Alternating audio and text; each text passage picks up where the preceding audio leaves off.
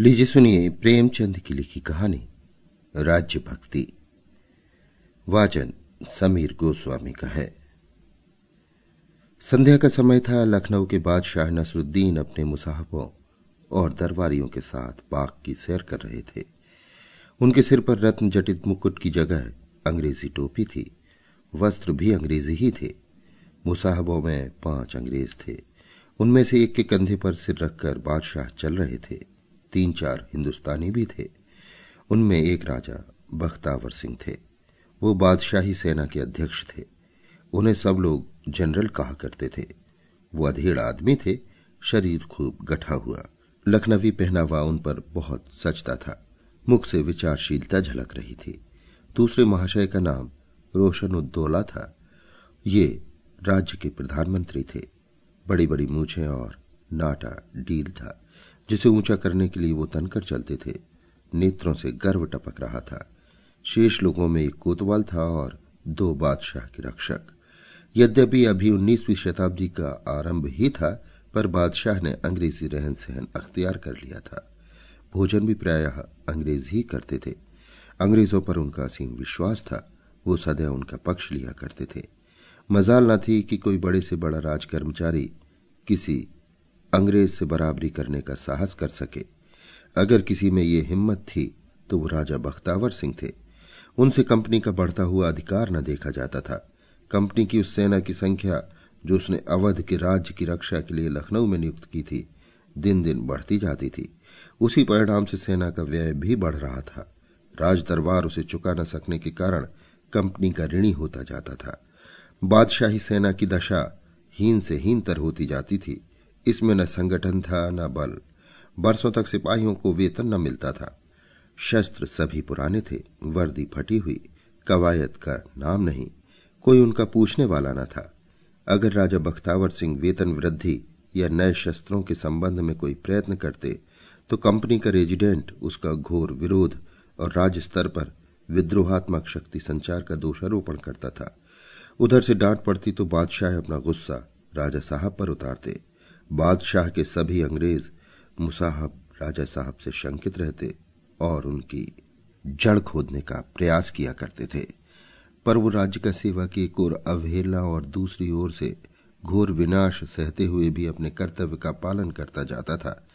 मजा ये कि सेना भी उनसे संतुष्ट न थी। सेना में अधिकांश लखनऊ के शोहदे और गुंडे भरे हुए थे।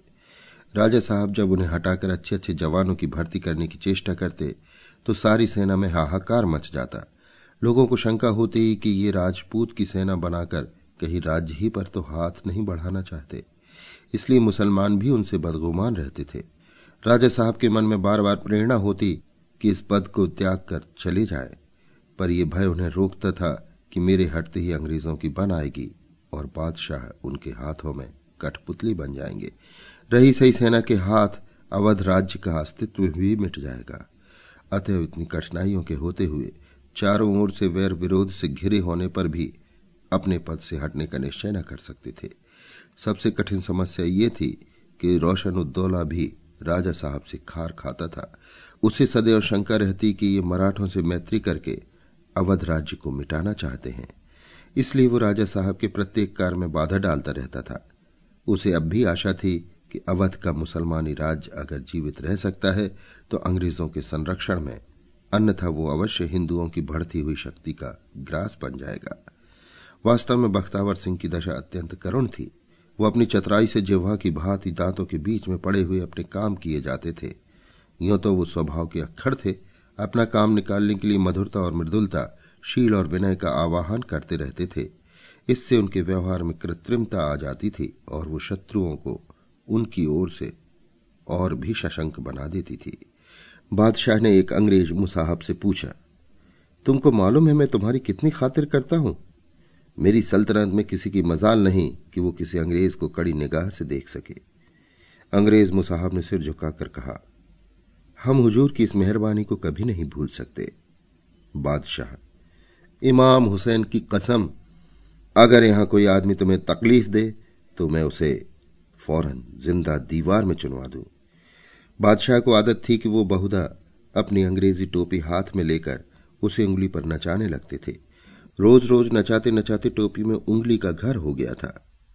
इस समय जो उन्होंने टोपी उठाकर उंगली पर रखी तो टोपी में छेद हो गया। बादशाह का ध्यान अंग्रेजों की तरफ था। बख्तावर सिंह बादशाह के मुंह से ऐसी बात सुनकर कबाब हुए जाते थे। उक्त कथन में कितनी खुशामद, कितनी नीचता और अवध की प्रजा तथा राजाओं का कितना अपमान था। और लोग तो टोपी का छिद्र देखकर हंसने लगे, पर राजा बख्तावर सिंह के मुंह से अनायास निकल गया, हुजूर ताज में सुराख हो गया। राजा साहब के शत्रुओं ने तुरंत कानों पर उंगलियां रख ली। बादशाह को भी ऐसा मालूम हुआ कि राजा ने मुझ पर व्यंग्य किया। उनके तेवर बदल गए। अंग्रेजों और अन्य सभासदों ने इस प्रकार कानाफूसी की जैसे कोई महान अनर्थ हो गया। संभव है उन्होंने जानबूझकर व्यंग्य न किया हो। उनके दुखी हृदय ने साधारण चेतावनी को ये तीव्र रूप दे दिया, पर बात बिगड़ जरूर गई थी। अब उनके शत्रु उन्हें कुचलने के ऐसे सुंदर अवसर को हाथ से क्यों जाने देते। राजा साहब ने सभा का ये रंग देखा तो खून सर्द हो गया। समझ गए आज शत्रुओं के पंजे में फंस गया और ऐसा बुरा फंसा कि भगवान ही निकाले तो निकल सकता हूं। बादशाह को सहसा जनरल पर हाथ बढ़ाने की हिम्मत न पड़ी। रोशन-उद्दौला ने उससे इशारे से कहा, खड़े सोचते क्या हो, पकड़ लो, नहीं तो तुम भी इस आग में जल जाओगे। तब कोतवाल ने आगे बढ़कर बख्तावर सिंह को गिरफ्तार कर लिया। एक क्षण में उनकी मुश्कें कस दी गईं। उन्हें चारों ओर से घेर कर कत्ल करने ले चले। बादशाह ने मुसाहबों से कहा, मैं भी वहीं चलता हूं, जरा देखूंगा कि नमक हरामों की लाश क्यों कर तड़पती है। कितनी घोर पछता थी। यही प्राणी जरा देर पहले बादशाह का विश्वास पात्र था। एकाएक बादशाह ने कहा, पहले इस नमक हराम की खिलत उतार लो, मैं नहीं चाहता मेरी खिलत की बेइज्जती हो। किसकी मजाल थी जो जरा भी जबान हिला सके। सिपाहियों ने राजा साहब के वस्त्र उतारना शुरू किए। दुर्भाग्यवश उनकी एक जेब से पिस्तौल निकल आई। उसकी दोनों नालियां भरी हुई थी। पिस्तौल देखते ही बादशाह की आंखों से चिंगारियां निकलने लगी। बोले, कसम है इमाम हुसैन की, अब इसकी जान बख्शी नहीं करूंगा। मेरे साथ भरी हुई पिस्तौल की क्या जरूरत। जरूर इसकी नीयत में फितूर था। अब मैं इसे कुत्तों से नचवाऊंगा। मुसाहबों की तरफ देखकर, देखा तुम लोगों ने इसकी नीयत। मैं अपनी आस्तीन में सांप पाले हुए था। आप लोगों के ख्याल में इसके पास भरी हुई पिस्तौल का निकलना क्या माने रखता है। अंग्रेजों को केवल राजा साहब को नीचा दिखाना मंजूर था। वे उन्हें अपना मित्र बनाकर जितना काम निकाल सकते थे, उतना उनके मारे जाने से नहीं।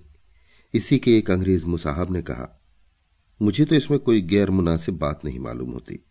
जनरल आपका बॉडीगार्ड है, उसे हमेशा हथियार बंद रहना चाहिए, खासकर जब आपकी खिदमत में हो। नहीं मालूम किस वक्त इसकी जरूरत आ पड़े। दूसरे मुसाहबों ने भी इस विचार की पुष्टि की। बादशाह के क्रोध की ज्वाला कुछ शांत हुई।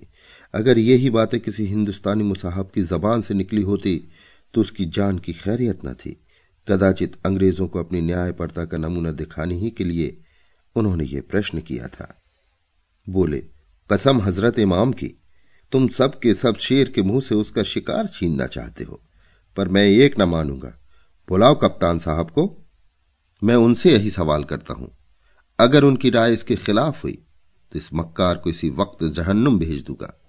मगर खबरदार, कोई उनकी तरफ किसी तरह का इशारा ना करे, वरना मैं जरा भी रू रियायत न करूंगा। सबके सब सिर झुकाए बैठे रहे। कप्तान साहब थे तो राजा साहब के और दे, पर इन दिनों बादशाह की उन पर विशेष कृपा थी। वो उन सच्चे राजभक्तों में थे जो अपने को राजा का नहीं, राज्य का सेवक समझते हैं। वो दरबार से अलग रहते थे। बादशाह उनके कामों से बहुत संतुष्ट थे। एक आदमी तुरंत कप्तान साहब को बुला लाया। राजा साहब की जान उनकी मुट्ठी में थी। रोशन-उद्दौला को छोड़कर ऐसा शायद एक व्यक्ति भी न था जिसका हृदय आशा और निराशा में न धड़क रहा हो। सब मन में भगवान से यही प्रार्थना कर रहे थे कि कप्तान साहब किसी तरह इस समस्या को समझ जाएं। कप्तान साहब आए और उड़ती हुई दृष्टि से सभा की ओर देखा। सभी की आंखें नीचे झुकी हुई थी। वो कुछ अनिश्चित भाव से सिर झुकाकर खड़े हो गए। बादशाह ने पूछा, मेरे मुसाहबों को अपनी जेब में भरी हुई पिस्तौल रखना मुनासिब है या नहीं। दरबारियों की नीरवता, उनके आशंकित चेहरे और उनकी चिंतायुक्त अधीरता देखकर कप्तान साहब को वर्तमान समस्या की कुछ टोह मिल गई। वो निर्भीक भाव से बोले, हुजूर, मेरे ख्याल में तो ये उनका फर्ज है। बादशाह के दोस्त दुश्मन सभी होते हैं। अगर मुसाहब लोग उनकी रक्षा का भार न लेंगे तो कौन लेगा। उन्हें सिर्फ पिस्तौल ही नहीं, और भी छिपे हुए हथियारों से लैस रहना चाहिए। न जाने कब हथियारों की जरूरत आ पड़े, नहीं तो वो ऐन वक्त पर कहाँ दौड़ते फिरेंगे। राजा साहब के जीवन के दिन बाकी थे। बादशाह ने निराश होकर कहा, रोशन, इसे कत्ल मत करना, काल कोठरी में कैद कर दो। मुझसे पूछे बगैर इसे दाना पानी कुछ न दिया जाए। जाकर इसके घर का सारा माल असबाब जब्त कर लो और सारे खानदान को जेल में बंद कर दो। इसके मकान की दीवारें जमींदोज करा देना। घर में एक फूटी हांडी भी न रहने पाए। इससे तो कहीं अच्छा था कि राजा साहब ही की जान जाती। खानदान की बेइज्जती तो न होती, महिलाओं का अपमान तो न होता, दरिद्रता की चोटें तो न सहनी पड़ती। विकार को निकलने का मार्ग नहीं मिलता तो वो सारे शरीर में फैल जाता है।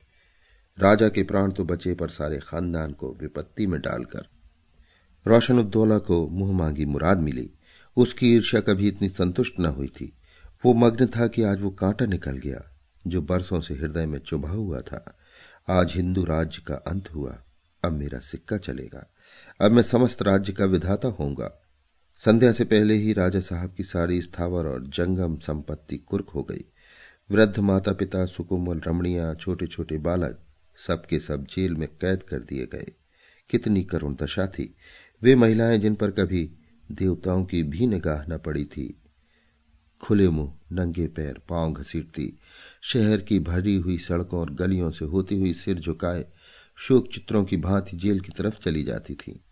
सशस्त्र सिपाहियों का एक बड़ा दल साथ था। जिस पुरुष के एक इशारे पर कई घंटे पहले सारे शहर में हलचल मच जाती, उसी के खानदान की ये दुर्दशा। राजा बख्तावर सिंह को बंदी गृह में रहते हुए एक मास बीत गया। वहां उन्हें सभी प्रकार के कष्ट दिए जाते थे। यहाँ तक भोजन भी यथा समय न मिलता था। उनके परिवार को भी असह्य यातनाएं दी जाती थी। लेकिन राजा साहब को बंदी गृह में एक प्रकार की शांति का अनुभव होता था। वहां प्रतीक्षण ये खटका तो न रहता था कि बादशाह मेरी किसी बात से नाराज न हो जाए। मुसाहब लोग कहीं मेरी शिकायत तो नहीं कर रहे हैं। शारीरिक कष्टों का सहना उतना कठिन नहीं जितना कि मानसिक कष्टों का। यहाँ सब तकलीफें थीं, पर सिर पर तलवार तो नहीं लटक रही थी। उन्होंने मन में निश्चय किया कि अब चाहे बादशाह मुझे मुक्त भी कर दें, मगर मैं राजकाज से अलग ही रहूंगा। इस राज्य का सूर्य अस्त होने वाला है। कोई मानवीय शक्ति उसे विनाश दिशा में लीन होने से नहीं रोक सकती। ये उसी पतन के लक्षण है। नहीं तो क्या मेरी राजभक्ति का यही पुरस्कार मिलना चाहिए था। मैंने अब तक कितनी कठिनाइयों से राज्य की रक्षा की है, ये भगवान ही जानते हैं। एक ओर तो बादशाह की निरंकुशता, दूसरी ओर बलवान और युक्ति संपन्न शत्रुओं की कूटनीति। इस शिला और भंवर के बीच में राज्य की नौका को चलाते रहना कितना कष्ट साध्य था। शायद ही ऐसा कोई दिन गुजरा होगा जिस दिन मेरा चित्त प्राण शंका से आंदोलित न हुआ हो। इस सेवा, भक्ति और तल्लीनता का यह पुरस्कार है। मेरे मुख से व्यंग्य शब्द अवश्य निकले, लेकिन उनके लिए इतना कठोर दंड। इससे तो ये कहीं अच्छा था कि मैं कत्ल कर दिया गया होता। अपनी आंखों से अपने परिवार की ये दुर्गति तो न देखता। सुनता हूं पिताजी को सोने के लिए चटाई नहीं दी गई है। ना जाने स्त्रियों पर कैसे कैसे अत्याचार हो रहे होंगे। लेकिन इतना जानता हूं कि प्यारी सुखदा अंत तक अपने सतीत्व की रक्षा करेगी, अन्यथा प्राण त्याग देगी। मुझे बेड़ियों की परवाह नहीं, पर सुनता हूं लड़कों के पैरों में भी बेड़ियां डाली गई हैं। ये सब इसी कुटिल रोशन-उद्दौला की शरारत है। जिसका जी चाहे इस समय सता ले, कुचल ले, मुझे किसी से कोई शिकायत नहीं। भगवान से यही प्रार्थना है कि अब संसार से उठा ले। मुझे अपने जीवन में जो कुछ करना था कर चुका, और उसका खूब फल पा चुका। मेरे जैसे आदमी के लिए संसार में स्थान नहीं है। राजा इन्हीं विचारों में डूबे थे। सहसा उन्हें अपनी काल कोठरी की ओर किसी के आने की आहट मिली। रात बहुत जा चुकी थी। चारों ओर सन्नाटा छाया हुआ था और उस अंधकारमय सन्नाटे में किसी के पैरों की चाप स्पष्ट सुनाई देती थी। कोई बहुत पांव दबा दबा कर चला आ रहा था। राजा साहब का कलेजा धक धक करने लगा। वो उठकर खड़े हो गए। हम निशस्त्र और प्रतिकार के लिए असमर्थ होने पर भी बैठे बैठे वारी का निशाना नहीं बनना चाहते। खड़े हो जाना आत्मरक्षा का अंतिम प्रयत्न है। कोठरी में ऐसी कोई वस्तु न थी जिससे वो अपनी रक्षा कर सकते। समझ गए, अंतिम समय आ गया। शत्रुओं ने इस तरह मेरे प्राण लेने की ठानी है। अच्छा है, जीवन के साथ इस विपत्ति का भी अंत हो जाएगा। एक क्षण में उसके सम्मुख एक आदमी आकर खड़ा हो गया। राजा साहब ने पूछा, कौन है? उत्तर मिला, मैं हूं आपका सेवक। राजा, ओहो, तुम हो कप्तान? मैं शंका में पड़ा हुआ था कि कहीं शत्रुओं ने मेरा वध करने के लिए कोई दूत न भेजा हो। कप्तान, शत्रुओं ने कुछ और ही ठानी है। आज बादशाह सलामत की जान बचती नहीं नजर आती। राजा, अरे ये क्यों कर? कप्तान, जब से आपको यहां नजरबंद किया गया है, सारे राज्य में हाहाकार मचा हुआ है। स्वार्थी कर्मचारियों ने लूट मचा रखी है। अंग्रेजों की खुदाई फिर रही है। जो जी में आता है करते हैं, किसी को मजाल नहीं कि चू कर सकें। इस एक महीने में शहर की सैकड़ों रईस मिट गए। रोशन-उद्दौला की बादशाही है। बाजारों का भाव चढ़ता जाता है। बाहर के व्यापारी लोग डर के मारे कोई चीज ही नहीं लाते। दुकानदारों से मनमानी रकमें महसूल के नाम पर वसूल की जा रही हैं। गले का भाव इतना चढ़ गया है कि कितने ही घरों में चूल्हा जलने की नौबत नहीं आती। सिपाहियों को अभी तक तनख्वाह नहीं मिली। वे जाकर दुकानदारों को लूटते हैं। सारे राज्य में बदअमली हो रही है। मैंने कई बार ये कैफियत बादशाह सलामत के कानों तक पहुंचाने की कोशिश की, मगर वो ये तो कह देते हैं कि मैं इसकी तहकीकात करूंगा और फिर बेखबर हो जाते हैं। आज शहर से बहुत से दुकानदार फरियाद लेकर आए थे कि हमारे हाल पर निगाह न की गई तो हम शहर छोड़ कहीं और चले जाएंगे। क्रिस्तानों ने उसको सख्त कहा, धमकाया, लेकिन उन्होंने जब तक अपनी सारी मुसीबत ना बयान कर ली वहां से ना हटे। आखिर बादशाह सलामत ने उनको दिलासा दिया तो चले गए। राजा, बादशाह पर इतना असर हुआ? मुझे तो यही ताज्जुब है। कप्तान, असर वसर कुछ नहीं हुआ। यह भी उनकी एक दिल लगी है। शाम को खास मुसाहबों को बुलाकर हुक्म दिया है कि आज मैं भेष बदलकर शहर की गश्त करूंगा। तुम लोग भी भेष बदले हुए मेरे साथ रहना। मैं देखना चाहता हूं कि रियाया क्यों इतनी घबराई हुई है। सब लोग मुझसे दूर रहें, किसी को न मालूम हो कि मैं कौन हूं। रोशन-उद्दौला और 5 अंग्रेज मुसाहब साथ रहेंगे। राजा, तुम्हें क्यों कर ये बात मालूम हो गई? कप्तान, मैंने उसी अंग्रेज हज्जाम को मिला रखा है। दरबार में जो कुछ होता है उसका पता मुझे मिल जाता है। उसी की सिफारिश से आपकी खिदमत में हाजिर होने का मौका मिला। घड़ियाल में 10 बजते हैं। 11 बजे चलने की तैयारी है। 12 बजते बजते लखनऊ का तख्त खाली हो जाएगा। राजा घबराकर, क्या इन सबों ने उन्हें कत्ल की भी साजिश कर रखी है? कप्तान, जी नहीं, कत्ल करने से उनकी मंशा न पूरी होगी। बादशाह को बाजार की सैर कराते हुए गोमती की तरफ ले जाएंगे। वहां अंग्रेज सिपाहियों का एक दस्ता तैयार रहेगा। वो बादशाह को फौरन एक गाड़ी पर बैठाकर रेजिडेंसी में ले जाएगा। वहां रेजिडेंट साहब बादशाह सलामत को सल्तनत से इस्तीफा देने पर मजबूर करेंगे। उसी वक्त उनसे इस्तीफा लिखा लिया जाएगा और इसके बाद रातों रात उन्हें कलकत्ते भेज दिया जाएगा। राजा, बड़ा गजब हो गया। अब तो वक्त बहुत कम है। बादशाह सलामत निकल पड़े होंगे। कप्तान, गजब क्या हो गया। इनकी जात से किसे आराम था। दूसरी हुकूमत चाहे कितनी ही खराब हो, इससे अच्छी ही होगी। राजा, अंग्रेजों की हुकूमतें होंगी।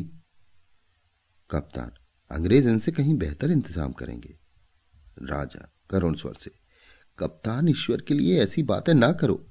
तुमने मुझसे जरा देर पहले क्यों ना ये कैफियत बयान की। कप्तान आश्चर्य से, आपके साथ तो बादशाह ने कोई अच्छा सलूक नहीं किया। राजा, मेरे साथ कितना ही बुरा सलूक किया हो, लेकिन एक राज्य की कीमत एक आदमी या एक खानदान की जान से कहीं ज्यादा होती है। तुम पैरों की बेड़ियां खुलवा सकते हो। कप्तान, सारे अवध राज्य में एक भी ऐसा आदमी न निकलेगा जो बादशाह को सच्चे दिल से दुआ देता हो। दुनिया उनके जुल्म से तंग आ गई है। राजा, मैं अपनों के जुल्म को गैरों की बंदगी से कहीं बेहतर ख्याल करता हूं। बादशाह की यह हालत गैरों के भरोसे पर हुई है। वो इसलिए किसी की परवाह नहीं करते कि उन्हें अंग्रेजों की मदद का यकीन है। मैं इन फिरंगियों की चालों को गौर से देखता आया हूं। बादशाह के मिजाज को उन्होंने बिगाड़ा है। उनकी मंशा यही थी जो हुआ। रियाया के दिल में बादशाह की इज्जत और मोहब्बत उठ गई। आज सारा मुल्क बगावत करने पर आमादा है। ये लोग इसी मौके का इंतजार कर रहे थे। वे जानते हैं कि बादशाह को गद्दी से हटाए जाने पर एक आदमी भी आंसू न बहावेगा, लेकिन मैं जताए देता हूं कि अगर इस वक्त तुमने बादशाह को दुश्मनों के हाथ से न बचाया तो तुम हमेशा के लिए अपने ही वतन में गुलामी की जंजीरों में बंध जाओगे। किसी गैर कौम के चाकर बनकर अगर तुम्हें आफियत भी मिली तो वो आफियत न होगी, मौत होगी।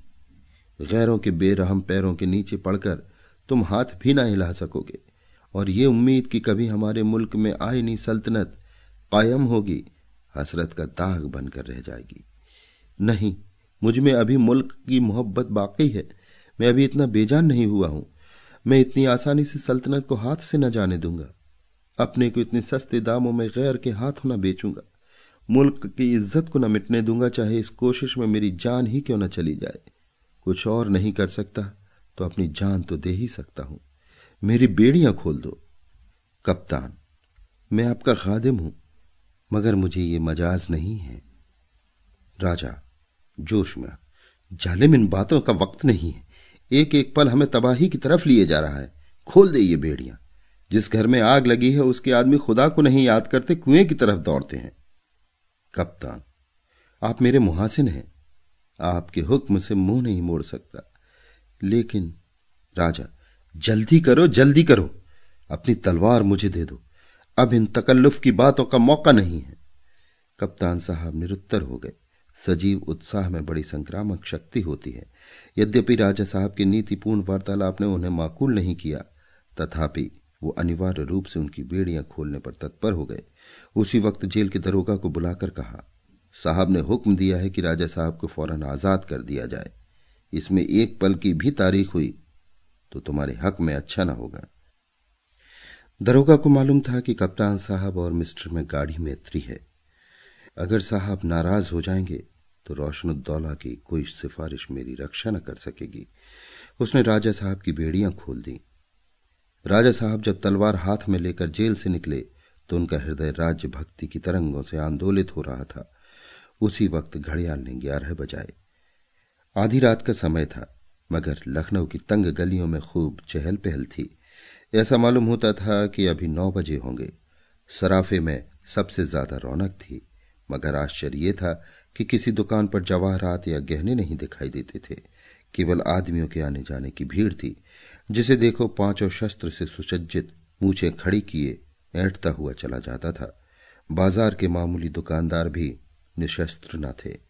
सहसा एक आदमी भारी साफा बांध, पैर की घुटनियों तक नीची कबा पहने, कमर में पटका बांध आकर एक सराफ की दुकान पर खड़ा हो गया। जान पड़ता था कोई ईरानी सौदागर है। उन दिनों ईरान के व्यापारी लखनऊ में बहुत आते जाते थे। इस समय ऐसे आदमी का आ जाना असाधारण बात न थी। सराफ का नाम माधेदास था। बोला, कहिए मीर साहब, कुछ दिखाऊं? सौदागर, सोने का क्या निरख है? माधो सौदागर के कान के पास मुंह ले जाकर, निरख की कुछ ना पूछिए। आज करीब 1 महीना से बाजार का निरख बिगड़ा हुआ है। माल बाजार में आता ही नहीं। लोग दबाए हुए हैं, बाजार में खौफ के मारे नहीं लाते। अगर आपको ज्यादा माल दरकार हो तो मेरे साथ गरीब खाने तक तकलीफ कीजिए। जैसा माल चाहिए लीजिए, निरख मुनासिब ही होगा, इसका इत्मीनान रखिए। सौदागर, आजकल बाजार का निरख क्यों बिगड़ा हुआ है? माधो, क्या आप हाल ही में वारिद हुए हैं? सौदागर, हाँ, मैं आज ही आया हूं। कहीं पहले किसी रौनक नहीं नजर आती। कपड़े का बाजार भी सुस्त था। ढाक का एक कीमती थान बहुत तलाश करने पर भी न मिला। माधो, इसके बड़े किस्से हैं। कुछ ऐसा ही मामला है। सौदागर, डाकुओं का जोर तो नहीं है? पहले तो यहां इस किस्म की वारदातें ना होती थी। माधो, अब वो कैफियत नहीं है। दिन दहाड़े डाके पड़ते हैं। उन्हें कोतवाल क्या बादशाह सलामत भी गिरफ्तार नहीं कर सकते। अब और क्या कहूं, दीवार के कान होते हैं। कहीं कोई सुन ले तो लेने के देने पड़ जाए। सौदागर, सेठ जी, आप तो पहेलियां बुझवाने लगे। मैं परदेसी आदमी हूं, यहां किससे कहने जाऊंगा। आखिर बात क्या है? बाजार क्यों इतना बिगड़ा हुआ है? नाज की मंडी की तरफ गया, सन्नाटा छाया हुआ है। मोटी जींस भी दूने दामों पर बिक रही थी। माधो इधर उधर चौकन्नी आंखों से देखकर, 1 महीना हुआ रोशन-उद्दौला के हाथ में स्याह सफेद का अख्तियार आ गया है। ये सब उन्हीं की बदइंतजामी का फल है। उनके पहले राजा बख्तावर सिंह हमारे मालिक थे। उनके वक्त में किसी की मजाल ना थी कि व्यापारियों को टेढ़ी आंख से देख सके। उनका रौब सभी पर छाया हुआ था। फिरंगियों पर उनकी कड़ी निगाह रहती थी। हुक्म था कि कोई फिरंगी बाजार में आए तो थाने का सिपाही उसकी देखभाल करता रहे। इसी वजह से फिरंगी उनसे जला करते थे। आखिर सबों ने रोशन-उद्दौला को मिलाकर बख्तावर सिंह को बेकसूर कैद करा दिया। बस तब से बाजार में लूट मची हुई है। सरकारी अमले अलग लूटते हैं, फिरंगी अलग नौचते खसोटते हैं। जो चीज चाहते हैं उठा ले जाते हैं, दाम मांगो तो धमकियां देते हैं, शाही दरबार में फरियाद करो तो उल्टी सजा होती है। अभी हाल ही में हम सब मिलकर बादशाह सलामत की खिदमत में हाजिर हुए थे। पहले तो वो बहुत नाराज हुए, पर आखिर रहम आ गया। बादशाहों का मिजाज ही तो है। हमारी सब शिकायत सुनी और तस्कीन दी कि हम तहकीकात करेंगे, मगर अभी तक तो वही लूट खसोट जारी है। इतने में 3 आदमी राजपूतों ढंग की मिर्जई पहने आकर दुकान के सामने खड़े हो गए। माधोदास उनका रंग ढंग देखकर चौंका। शाही फौज के सिपाही बहुधा इस सजधज से निकलते थे। तीनों आदमी सौदागर को देखकर ठिठके, पर उसने उन्हें कुछ ऐसी निगाह से देखा कि तीनों आगे चले गए। तब सौदागर ने माधोदास से पूछा, इन्हें देखकर तुम क्यों चौंके? माधोदास ने कहा, ये फौज के सिपाही हैं। जब से राजा बख्तावर सिंह नजरबंद हुए हैं, इन पर किसी की दाब ही नहीं रही। खुले सांड की तरह बाजारों में चक्कर लगाया करते थे। सरकार से तलब मिलने का कुछ ठीक तो है नहीं, बस नोच खसोट करके गुजर करते हैं।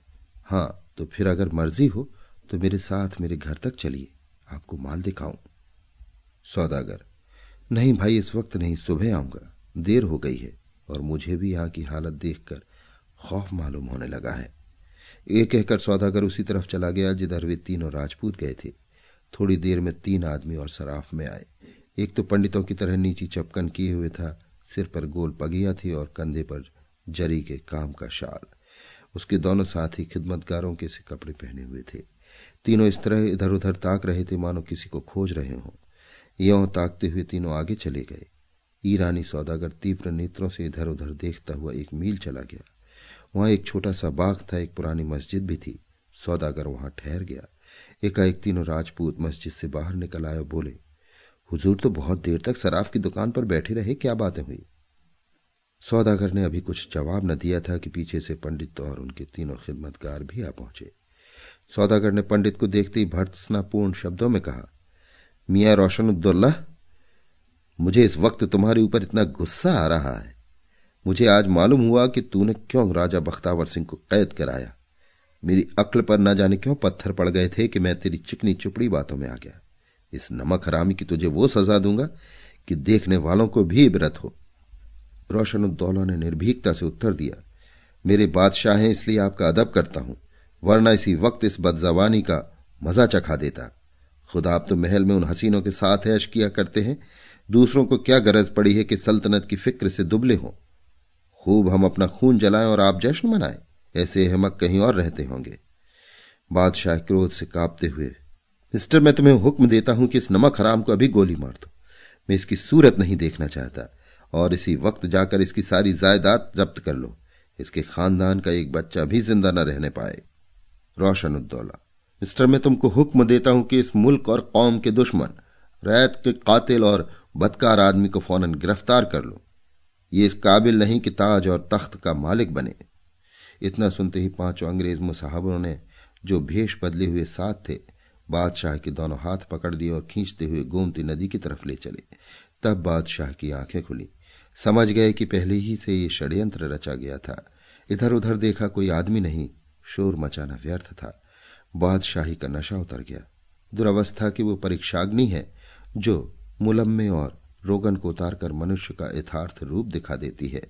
ऐसे ही अवसरों पर विदित होता है कि मानव हृदय पर कृत्रिम भावों का कितना गहरा रंग चढ़ा होता है। एक क्षण में बादशाह की उद्दंडता और घमंड ने दीनता और विनयशीलता का आश्रय लिया। बोले, मैंने तो आप लोगों की मर्जी के खिलाफ ऐसा कोई काम नहीं किया जिसकी यह सजा मिले। मैंने आप लोगों को हमेशा अपना दोस्त समझा है। रोशन, तो हम लोग जो कुछ कर रहे हैं वो भी आपके फायदे ही के लिए कर रहे हैं। हम आपके सिर से सल्तनत का बोझ उतारकर आपको आजाद कर देंगे, तब आपके ऐश में खलल न पड़ेगा। आप बेफिक्र होकर हसीनों के साथ जिंदगी की बहार लूटिएगा। बादशाह, तो क्या आप लोग मुझे तख्त से उतारना चाहते हैं? रोशन, नहीं, आपको बादशाही की जिम्मेदारियों से आजाद कर देना चाहते हैं। बादशाह, हजरत इमाम की कसम मैं ये जिल्लत न बर्दाश्त करूंगा। मैं अपने बुजुर्गों का नाम न डुबाऊंगा। रोशन, आपके बुजुर्गों के नाम की फिक्र हमें आपसे ज्यादा है। आपकी ऐसी परस्ती बुजुर्गों का नाम रोशन नहीं कर सकती। बादशाह दीनता से, वादा करता हूं कि आइंदा से आप लोगों को शिकायत का कोई मौका ना दूंगा। रोशन, नशेबाजों के वादों पर कोई दीवाना ही यकीन कर सकता है। बादशाह, तुम मुझे जबरदस्ती तख्त से नहीं उतार सकते। रोशन, इन धमकियों की जरूरत नहीं। चुपचाप चले चलिए, आगे आपकी सेज गाड़ी मिल जाएगी। हम आपको इज्जत के साथ रुखसत करेंगे। बादशाह, आप जानते हैं रियाया पर इसका क्या असर होगा। रोशन, खूब जानता हूं। आपकी हिमायत में एक उंगली भी नहीं उठेगी। कल सारी सल्तनत में घी के चिराग जलेंगे। इतनी देर में सब लोग उस स्थान पर आ पहुंचे जहां बादशाह को ले जाने के लिए सवारी तैयार खड़ी थी। लगभग 25 सशस्त्र गोरे सिपाही भी खड़े थे। बादशाह सेज गाड़ी को देखकर मचल गए। उनके रुधिर की गति तीव्र हो गई। भोग और विलास के नीचे दबी हुई मर्यादा सजग हो गई। उन्होंने जोर से झटका देकर अपना हाथ छुड़ा लिया और नैराश्यपूर्ण दुस्साहस के साथ परिणाम भय को त्याग कर उच्च स्वर से बोले, ए लखनऊ के बसने वालों, तुम्हारा बादशाह यहां दुश्मनों के हाथों कत्ल किया जा रहा है। उसे इसके हाथ से बचाओ, दौड़ो वरना पछताओगे। यह आर्त पुकार आकाश की नीरवता को चीरती हुई गोमती की लहरों में विलीन नहीं हुई, बल्कि लखनऊ वालों के हृदयों में जा पहुंची। राजा बख्तावर सिंह बंदी गृह से निकलकर नगर निवासियों को उत्तेजित करते और प्रतिक्षण रक्षाकारियों के दल को बढ़ाते बड़े वेग से दौड़े चले आ रहे थे। एक पल का विलंब भी षड्यंत्रकारियों के घातक विरोध को सफल कर सकता था। देखते देखते उनके साथ 2-3 हजार सशस्त्र मनुष्यों का दल हो गया था। समय सब कुछ था।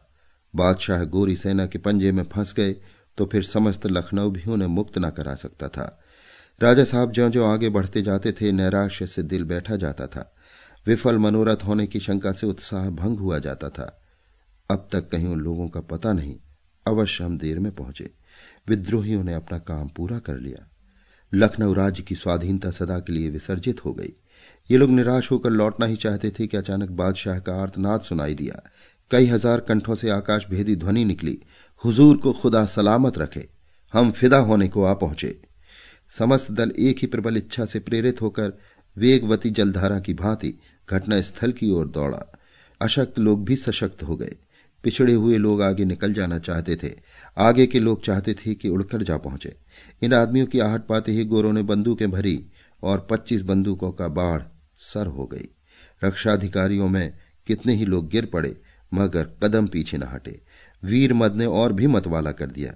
एक क्षण में दूसरी बाढ़ आई। कुछ लोग वीर गति को प्राप्त हुए, लेकिन कदम आगे बढ़ते ही गए। तीसरी बाढ़ छूटने ही वाली थी कि लोगों ने विद्रोहियों को झा लिया। गोरे भागे। जब लोग बादशाह के पास पहुंचे तो अद्भुत दृश्य देखा। बादशाह रोशन-उद्दौला की छाती पर सवार थे। जब गोरे जान लेकर भागे तो बादशाह ने इस नरपिशाच को पकड़ लिया और उसे बलपूर्वक भूमि पर गिराकर उसकी छाती पर बैठ गए। अगर उनके हाथों में हथियार होता तो इस वक्त रोशन की लाश फड़कती हुई दिखाई देती। राजा बख्तावर सिंह आगे बढ़कर बादशाह को आदाब बजा लाए। लोगों की जय ध्वनि से आकाश हिल उठा। कोई बादशाह के पैरों को चूमता था, कोई उन्हें आशीर्वाद देता था, और रोशन-उद्दौला का शरीर तो लातों और घूसों का लक्ष्य बना हुआ था। कुछ बिगड़े दिल ऐसे भी थे जो उसके मुंह पर थूकने में भी संकोच न करते थे। प्रातःकाल था। लखनऊ में आनंदोत्सव मनाया जा रहा था। बादशाही महल के सामने लाखों आदमी जमा थे। सब लोग बादशाह को यथायोग्य नजर देने आए थे। जगह जगह गरीबों को भोजन कराया जा रहा था। शाही नौबत खाने में नौबत झड़ रही थी। दरबार सजा। बादशाह हीरे और जवाहर से जगमगाते, रत्न जटित आभूषणों से सजे हुए सिंहासन पर विराजे। रईसों और अमीरों से नजरें गुजारी। कविजनों ने कसीदे पढ़े। एकाएक बादशाह ने पूछा, राजा बख्तावर सिंह कहाँ हैं? कप्तान ने जवाब दिया, कैद खाने में। बादशाह ने उसी वक्त कई कर्मचारियों को भेजा कि राजा साहब को जेल खाने से इज्जत के साथ लाए। जब थोड़ी देर बाद राजा ने आकर बादशाह को सलाम किया तो वे तख्त से उतरकर उनसे गले मिले और उन्हें अपनी दाहिनी ओर सिंहासन पर बैठाया। फिर दरबार में खड़े होकर उनकी सुकीर्ति और राजभक्ति की प्रशंसा करने के उपरांत अपने ही हाथों से उन्हें खिलत पहनाई। राजा साहब के कुटुंब के प्राणी आदर और सम्मान के साथ विदा किए गए। अंत को जब दोपहर के समय दरबार बर्खास्त होने लगा तो बादशाह ने राजा से कहा, आपने मुझ पर और मेरी सल्तनत पर जो एहसान किया है उसका सिला देना मेरे इम्कान से बाहर है। मेरी आपसे यही इल्तजा है कि आप वजारत का कलमदान अपने हाथ में लीजिए और सल्तनत का जिस तरह मुनासिब समझिए इंतजाम कीजिए। मैं आपके किसी काम में दखल न दूंगा, मुझे एक गोशे में पड़ा रहने दीजिए। नमक हराम रोशन को भी मैं आपके सुपुर्द किए देता हूं, आप इसे जो सजा चाहते हैं। मैं इसे कब का जहन्नुम भेज चुका होता, पर यह समझकर कि यह आपका शिकार है इसे छोड़े हुए हूं। लेकिन बख्तावर सिंह बादशाह के उस शंखल भाव से भली भांति परिचित थे। वो जानते थे बादशाह की ये सदिच्छाएं थोड़े ही दिनों की मेहमान हैं। मानव चरित्र में आकस्मिक परिवर्तन बहुत कम हुआ करते हैं। 2-4 महीने में दरबार का फिर वही रंग हो जाएगा। इसलिए मेरा तटस्थ रहना ही, मैं दरबार से अलग रहकर निष्काम भाव से जितनी सेवा कर सकता हूं उतनी दरबार में रहकर कदापि नहीं कर सकता। हितैषी मित्र का जितना सम्मान होता है, स्वामी भक्त सेवक का उतना नहीं हो सकता। वो विनीत भाव से बोले, हुजूर मुझे इस ओहदे से मुआफ रखें, मैं यों ही आपका खादिम हूं। इस मनसब पर किसी लायक आदमी को आप माशूर फरमाइए। मैं अक्खड़ राजपूत हूं, मुल्की इंतजाम करना क्या जानूं। बादशाह, मुझे तो आपसे ज्यादा लायक और वफादार आदमी नजर नहीं आता। मगर राजा साहब उनकी बातों में ना आए। आखिर मजबूर होकर बादशाह ने उन्हें ज्यादा न दबाया। क्षण भर बाद जब रोशन-उद्दौला को सजा देने का प्रश्न उठा, तब दोनों आदमियों में इतना मतभेद हुआ कि वाद विवाद की नौबत आ गई। बादशाह आग्रह करते थे कि इसे कुत्तों से नचवा दिया जाए। राजा साहब इस बात पर अड़े हुए थे कि इसे जान से न मारा जाए, केवल नजर बंद कर दिया जाए। अंत में बादशाह ने क्रुद्ध होकर कहा, यह एक दिन आपको जरूर दगा देगा। राजा, इस खौफ से मैं उसकी जान न लूंगा। बादशाह, तो जनाब आप चाहे इसे मुआफ कर दे, मैं कभी मुआफ नहीं कर सकता। राजा, आपने तो इसे मेरे सुपुर्द कर दिया था, दी हुई चीज को आप वापस कैसे लेंगे। बादशाह ने कहा, तुमने मेरे निकलने का कहीं रास्ता ही नहीं रखा। रोशन-उद्दौला की जान बच गई। वजारत का पद कप्तान साहब को मिला।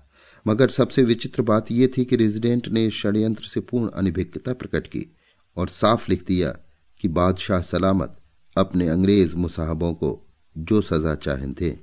मुझे कोई 5 महानुभावों में से एक का भी पता न चला। शायद वे सब के सब रातों रात कलकत्ते भाग गए। इतिहास में उक्त घटना का कहीं उल्लेख नहीं किया गया, लेकिन किंवदंतियां जो इतिहास से अधिक विश्वसनीय हैं उसकी सत्यता की साक्षी हैं।